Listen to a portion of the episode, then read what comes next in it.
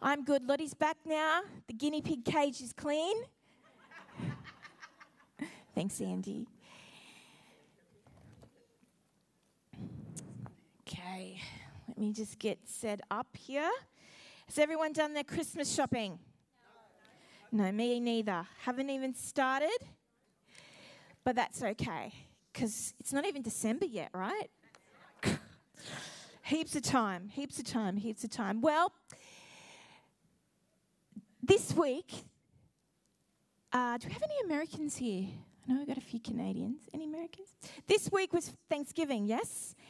In America. And I love Thanksgiving, not that I celebrate it, but I love the idea of Thanksgiving. Out of all the American holidays, I think Thanksgiving is one that I could adopt. And um, in the light of Thanksgiving, I've decided that I would preach to you about Thanksgiving, but maybe from an angle that you haven't heard before. When I first came here to this church, um, Brian gave me a book to read. It's called 1000 Gifts. And um, it's a bit of a girly book. It's very, uh, the language in it is very colourful and pretty. Um, but I really loved it. And as I read it, it really um, made a difference in my heart and in my life. And I'm not going to preach from this book, but I just wanted to mention it because if you are struggling with thankfulness, this will rock your world. It's awesome. And basically, she talks about noticing the little things to be thankful for, but she also kind of gives us a, a, a, formula, if you will, for joy. And um, when I first came to Real Life Church, I needed a formula for joy because I didn't have very much in my life at the time. And basically, this is what she says is the formula for joy perceived grace plus thankfulness equals joy. So she talks about looking and noticing the little things, the little graces in our lives you know, the fact that we have knees, or the fact that we have a roof over our head, or even things like a uh, free education for our kids, or whatever you're thankful for. Perceiving those things, noticing those things, the chair that you're sitting on, you don't have to sit on the floor, you can sit on a chair right now. Those little, little things, perceiving them, going, Thank you, God. I know you are good and everything good comes from you. Thank you, God and going throughout our life and our day, perceiving these little things, and then being grateful for them, being gone, no, there, and being grateful for them, and then when you live a lifestyle.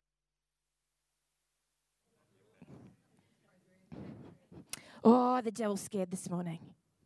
You need the Madonna mic. Spiro answer, yes um, perceiving these little things and then it becoming a. I know, I do. and then it becoming uh, joy in our hearts, walking around every day saying, Oh, look at that, and look at that, and look at that, and having this wonder about our lives because we perceive God's grace. And when I read that, I thought, yes, I should do that more. I should perceive the grace of God more often, and I should allow thankfulness to, to well up into my heart because I know that that is a way that I can have joy, real joy in my life. And I realized that with all that God has done for me and all that God that has done for us as Christians, that we really should be the most joyous people in the world. But unfortunately, I'm a Christian and I have been for most of my life and I probably wouldn't describe myself as being overly joyous. And I think if I take a really good look at myself, I would see that half the problem is that I have stopped perceiving His grace. In particular, the grace that God gave me when He sent His Son in order so I could have salvation. So this morning, I want to speak to you about maintaining the wonder of salvation, maintaining that um, wonder of when you first met Christ and you first found out that He was your Savior, that He'd forgiven sins, that He had He was your healer, that He was your friend, that He was your confidant, that He was the, the, the way that you could have a relationship with the creator of the universe. Maintaining that wonder, in that wonder, sit in our hearts and living out of that place of wonder. Um, I realized that I had lost the wonder of salvation. And the reason being is because I had forgotten about the fallout. I'd forgotten what life was like, what eternity was like without Christ. And what, when I start to take that for granted, when that becomes more familiar, is this cutting out? Just keep going. Jay. More fa- familiar. Will I just keep doing this, Nate? Um, yeah. Um, when it becomes more familiar, guess what? I can get a bit used to it and I can lose some of the, oh, what? Jesus did that for me? You know what I mean? And this happens, I think, when you've been in church for a long time or when you've been saved for a long time. Like, I'm not an old person yet, but I've been saved since I was seven and in church for that long, you know, and now I'm in my late 30s. I can actually look at this whole thing and go, oh, yeah. And it can become ordinary when it's never meant to be because of Jesus, because of what Jesus did. So we did this little exercise and I decided to read just the red letters in the Bible, just the red letters. And um, when I did that, I came first of all to Matthew 5. And I was a little bit shocked what I read in Matthew 5. This is where the red letters begin.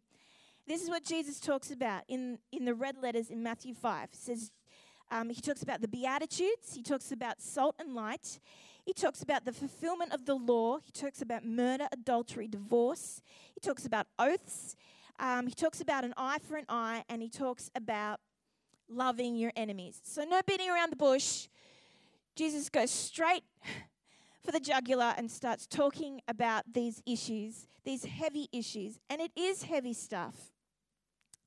And so this morning, I just want to read to you some of the red letters. This is the first things that Jesus talks about after he um, gathers his disciples and he starts teaching them. And I just want to read to you, first of all, I just want to read to you about murder and I want you to, to hear about adultery as well. So I'm just going from um, Matthew 5, I'll start at 21. This is what it says. I was a bit shocked. I'd heard it before, but uh, it's a good reminder. You have heard that it was said to the people long ago, Do not murder, and anyone who murders will be subject to judgment. But I tell you that anyone who is angry with his brother will be subject to judgment as well.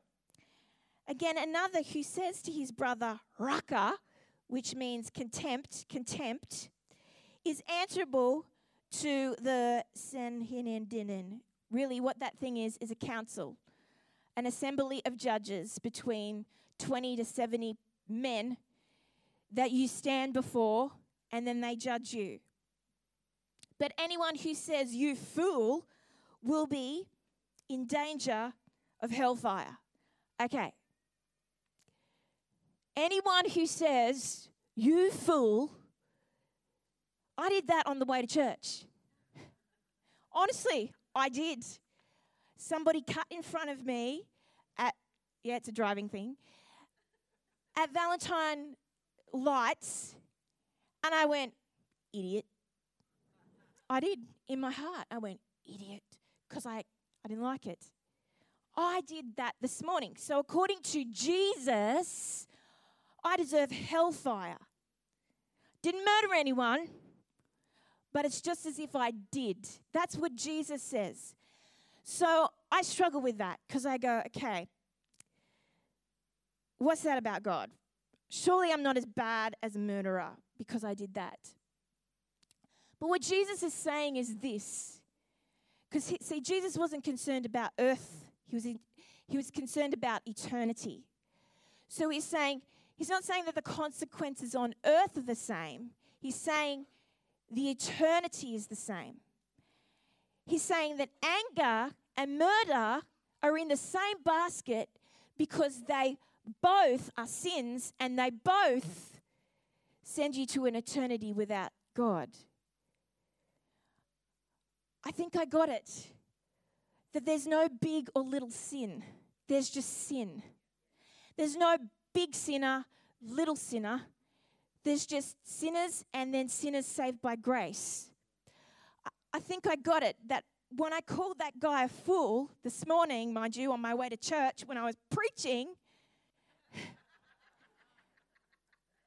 that that comes from the same place that murder comes from and is sinful and deserves an eternity away from God. Let's read about adultery. This one will flip, flip your lid. Listen to this.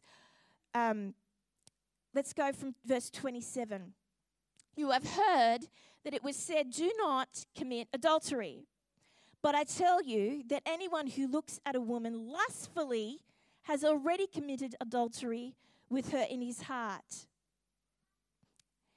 If your right eye causes you to sin, gouge it out and throw it away. It is better for you to lose one part of your body than for your whole body to be thrown into hell. This is Jesus, beautiful Jesus. This is what he said. What is he saying? He's saying, gouge your eye out. It's better for you to do that than an eternity without God. You know what? I haven't committed adultery, but I definitely have turned a magazine or two and seen David Beckham and gone, You're all right.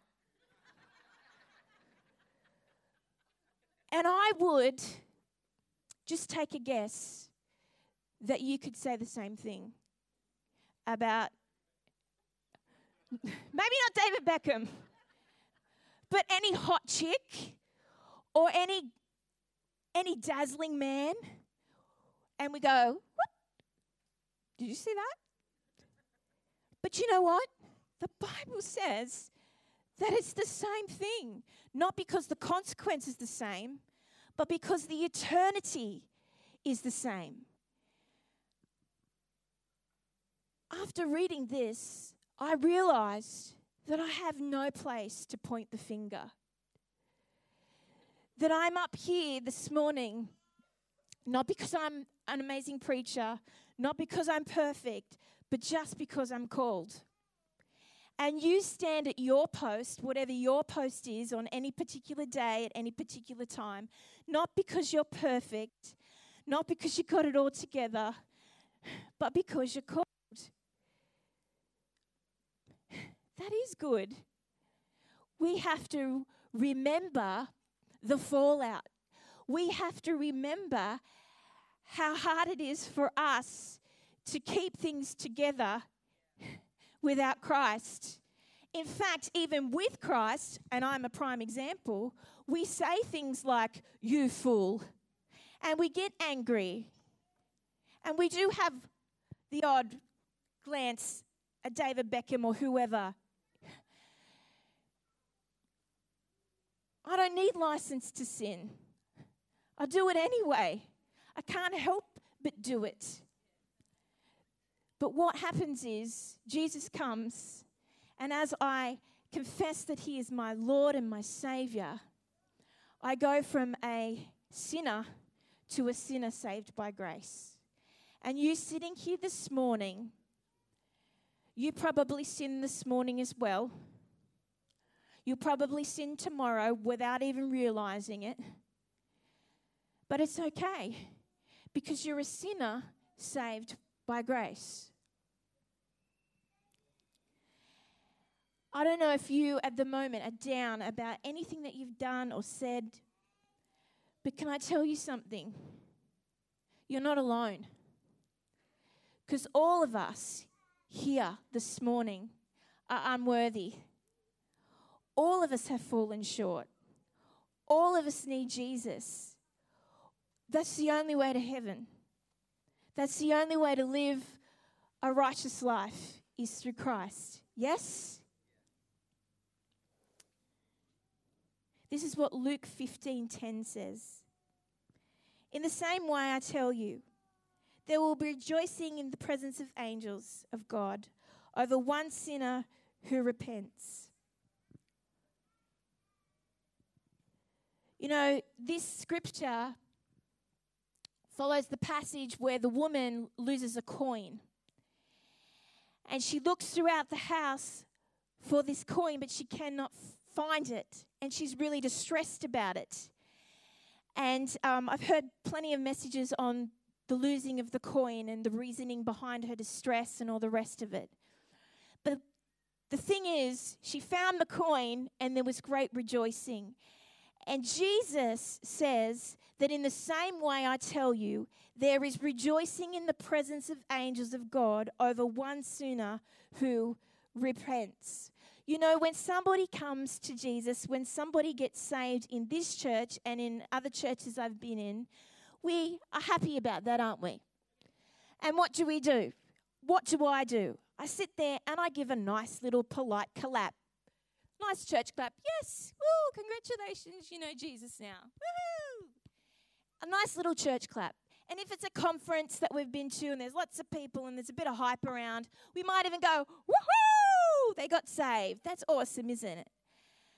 But in the heavenlies, the angels don't do polite little church claps. They don't even go, woohoo. It says there is great rejoicing in heaven over one that is saved. Great rejoicing. And I just imagine this jubilant display of the angels going off, you know, really, really happy. So, why do they do that? And why do we go? I think I know why. The angels know the fallout. The angels were there when Lucifer fell. The angels, it says in heaven that you can see. The angels can see the fallout. The angels can see an eternity, what an eternity without God is like. And that is why there is a jubilant display of rejoicing whenever one person is saved because they know the fallout. We don't see the fallout, we only hear of it. People tell us that the way to heaven is the is Jesus is the only way to heaven. We've only heard it. We've only seen a little glimpse of it. We don't know it completely like the angels do. So we can give little polite claps because we don't see what they see. But the angels, we should take a lesson from them this morning and we should see their jubilant rejoicing upon one person getting saved because they know what an eternity without God is.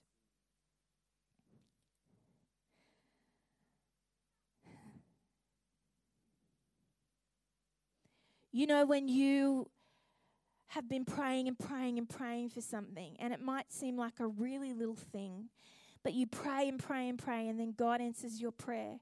Or you look for something and you can't find it. And when you find it, it's like, woohoo! And you're rejoicing, and it's like, yes, God answered my prayer. Oh my goodness. And it's kind of like you can't help but tell everybody. If you're a woman, you might have a little cry. It's like you're going off because you've found this thing or this prayer's been answered. And people look at you and they're like, oh, yeah, that's nice. And they don't get it. They don't get it because they haven't been on the journey. They don't get it because they haven't felt the pain. They don't get it because they're not the one that's been crying. They don't get it. But when you get that thing, it's like, woohoo! Even if it seems like a little thing to other people. Salvation seems like a little thing sometimes because we don't see the fallout, but the angels do. And that's why they rejoice, rejoice, rejoice, rejoice, rejoice. I need a greater revelation of salvation. I need a greater revelation of all that God, all that Jesus has done for me. When we see how far we have fallen, we have a very, very, very hard time pointing the finger at others. When we see how far we've fallen, what our life would be like without Jesus, we have a very, very hard time pointing the finger at others. Who do you point your finger at? This morning I pointed my finger at the guy that cut in on me. But who do you point your finger at? What prejudice do you have? What people group makes you cringe? Who do you look down on? Sex workers? The Greens? Homosexuals? Women who breastfeed their babies in public? Generation Y? The whole of that generation? Or baby boomers? Maybe you are here and you're a young person, you're like, those old people don't have a clue. people with tattoos, the rich. Who are you prejudiced towards? You know, there's little judgments that just fly into your head when you see them. Do you want me to tell you who, who, who I struggle with? Bogans.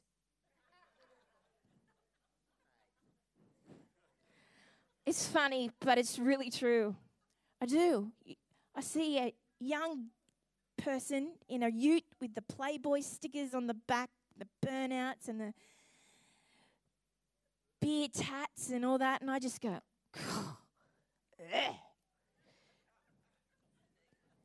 Sorry if there's any bogans in the room. but honestly, they're doing wheelies in the car. But how bad is that? How bad is that of me? Who are you prejudiced towards? You know, I have to change that because that's not right. But I want you to think about who you have a problem with. And I want you to recognize that you have no place to point the finger. And it's a lesson that us churchies need to learn over and over again. Jesus had a problem with one group of people in particular. Do you know who they are? Oh, we know, don't we, already? Let me just read Mark 8 14 to 21. Mark 8 14 to 21. Here we go. the disciples had forgotten to bring bread except for one loaf they had with them in the boat. Be careful, Jesus warns them. Watch out for the yeast of the Pharisees and of Herod.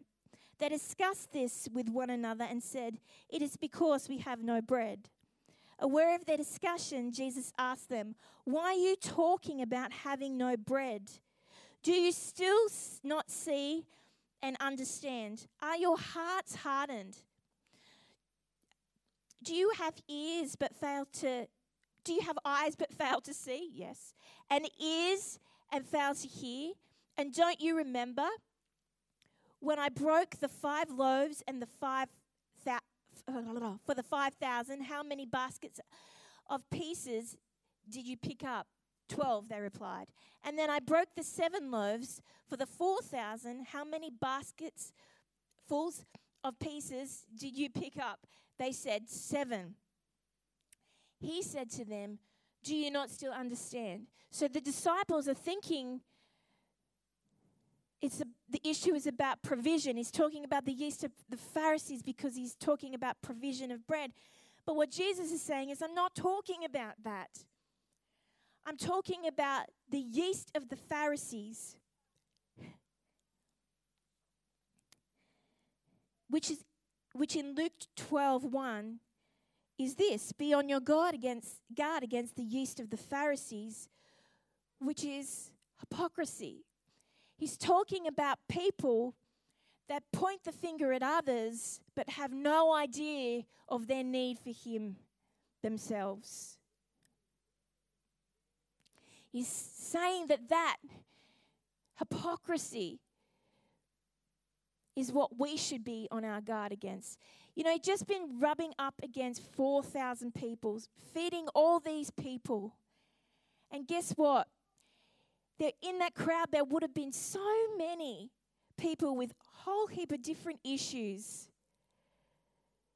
And he didn't mention one of them. All he mentioned is the yeast of the Pharisees. That's what was on his mind. He didn't say, be careful of this people group, or be careful you don't do that, or be careful you don't go with them. He just said, be careful of the Pharisees, be careful of hypocrisy. Let me read to you a little thing that I found from John Hemmer. It says this It is rather important for us to understand what Jesus was getting at. Any baker will tell you that a little yeast is enough to make the whole batch of dough rise. Just a little, and it affects everything. To understand what Jesus means, you could translate yeast as attitude. Just a little of the attitude of those people affects everything, corrupts everything. In the New Testament world, yeast was often used as a symbol of corruption. Jesus cites two different, indeed opposite religious attitudes and says that both of them, even in a small dose, can effectively corrupt one's whole Christian life. He goes on to say, The problem with the Pharisees was not that they were big sinners, they were the best of people, but they tended to think only those like them had any value in the sight of God. The yeast of the Pharisees is narrow minded religious exclusivism. It is sec- sector, sector, can't say that, sector, yes, to the atti- and it has an attitude that says only those who believe and behave like us are saved. Anyone else is damned or at least of no consequence. He says, of course, it's not only religious people who have these sorts of attitudes. The secular equivalent could be extreme tribalism or nationalism. The yeast of the Pharisees make people more concerned about who is in and who is out than just trying to get on and do the will of God. It makes people continually define themselves as against others. It makes them assume, for instance, that the main thing about being Catholic is not being Protestant or vice versa. I love that bit where it says, it is the attitude that says only those who believe and behave the same way are saved. Do you have any attitudes like that? I do, and I have to get rid of it. Hypocrisy. This is what it means a pretense of having a virtuous character, moral or religious beliefs or principles that one does not really have.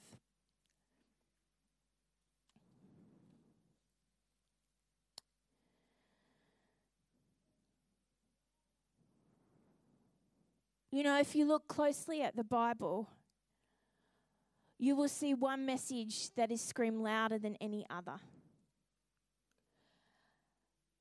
Louder than any do's or don'ts, you will see one message. And I believe that that's the message that should define the church. Jesus is in every book of the Bible. Have you heard that before? I found this thing and it's like a graph and it's huge, and I couldn't put it up there, but it showed me how Jesus is in every book of the Bible, whether it be uh, a narrative about him or whether it be a picture of him. So in Genesis, I'll just read them. In Genesis, we see the seed of the woman. So Messiah would be born of the seed of a woman. Messiah would be the descendant of Abraham, Isaac, and Jacob. In Exodus, we see the Passover lamb. In Leviticus, we see the high priest. In Numbers, we see the cloud and the fire. In Deuteronomy, we see the prophet like Moses. In Joshua, we see the captain of our salvation. In Judges, we see the judge and the lawgiver. In Ruth, we see the kinsman's redeemer. In 1 and 2 Samuel, we see the prophet and the Lord. In 1 and 2 Kings, we see the reigning king. In 1 and 2 Chronicles, we see Messiah would be from the tribe of Judah. We see, it in the, we see him in the wisdom of Solomon. In Ezra, we see the faithful scribe. In Nehemiah, the rebuilder of the walls. In Esther, we see Jesus in the person of Mordecai. In Job, we see the day spring from on high. In Psalms, we see the Lord is our shepherd. In Proverbs and Ecclesiastes, we see the wisdom of God. In Song and Solomon, we see the lover and the bridegroom, which is a picture of Jesus and, and the church.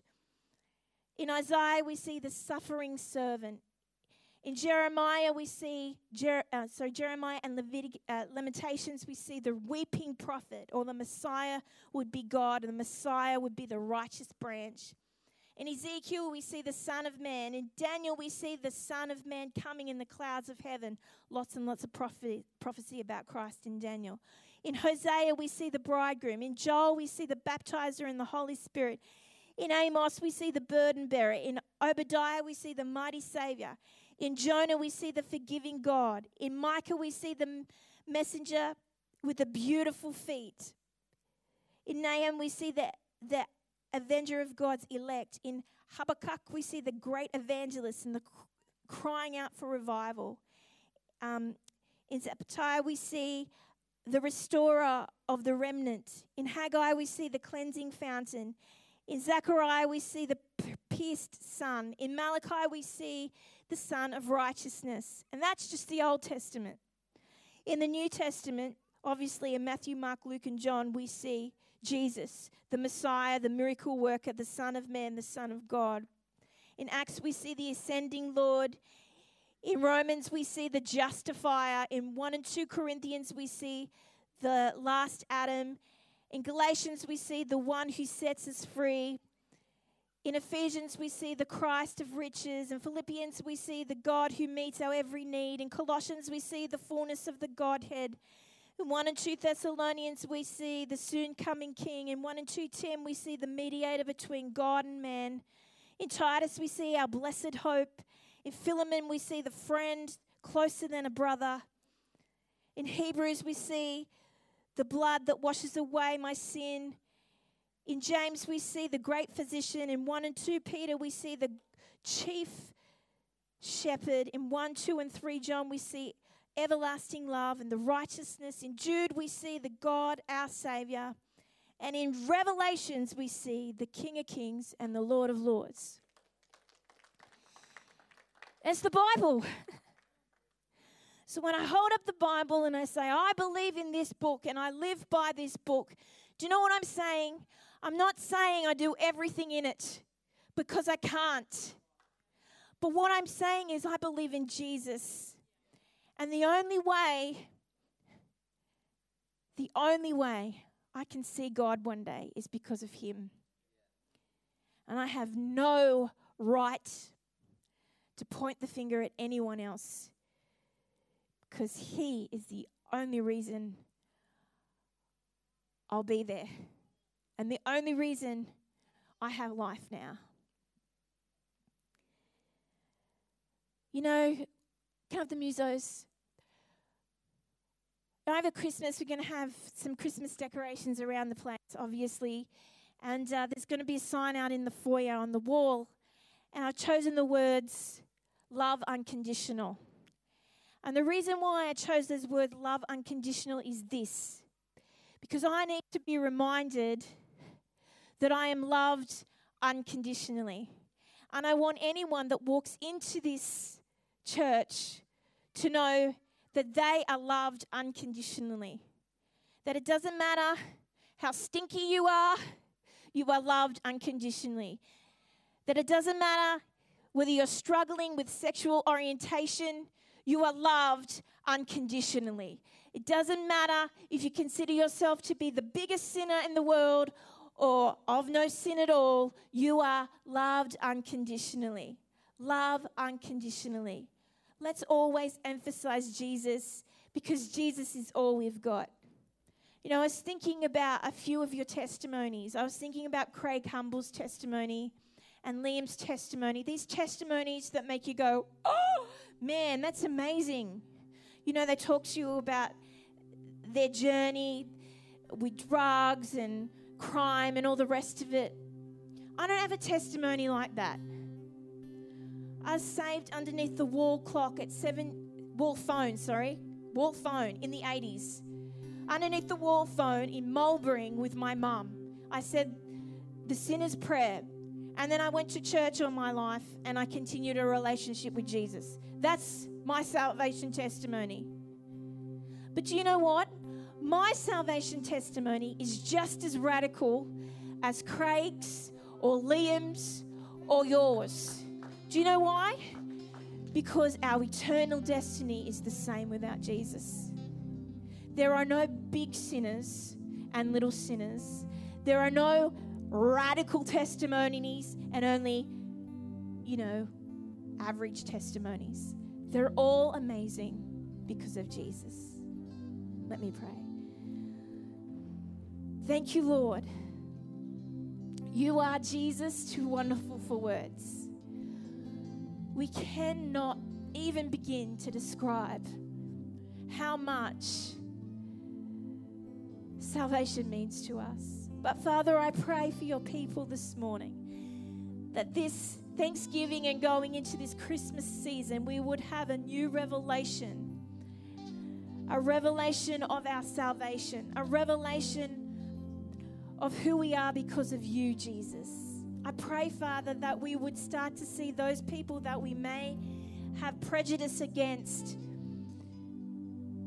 as people that are unconditionally loved by you, that we would look past the behaviors that offend us, the exterior, the way they look, the way they talk, whoever they are, Lord. And you would help us, Lord, to look deep into their heart and not have a word of judgment on our tongue, only have one word, and that is Jesus. Father, I just pray that we would be a church that would be known loving people unconditionally, people that know that they are loved unconditionally. We give you a praise and honor. And we just declare, Jesus, that you are too wonderful for words. And we're looking forward to finding more joy in our salvation this Christmas. Amen.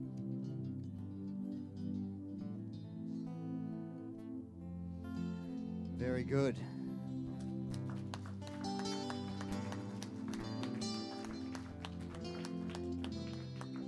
I think Loz should YouTube clip that um, guy that was interviewed in Brisbane this week. Did anyone see that Aussie guy?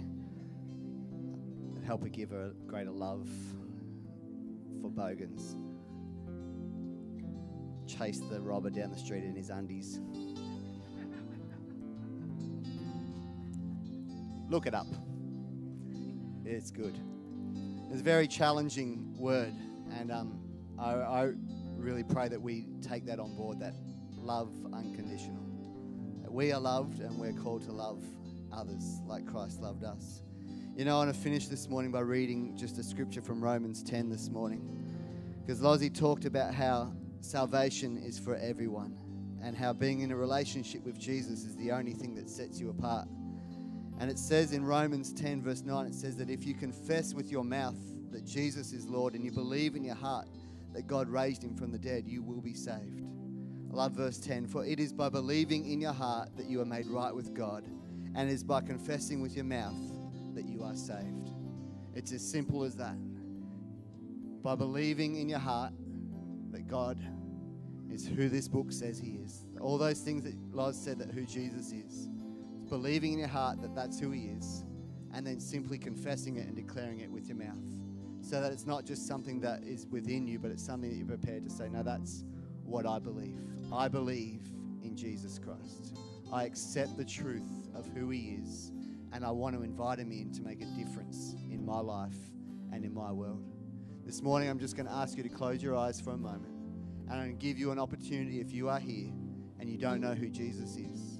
You don't know the difference He can make in your life, you don't know the unconditional love and acceptance that can come from Him, then if you are here but you would like to experience that, you would like to know who Jesus is, you would like to invite Him into your world, then I want to give you that opportunity to, to do that, to believe in your heart and to declare with your mouth you believe in Jesus Christ.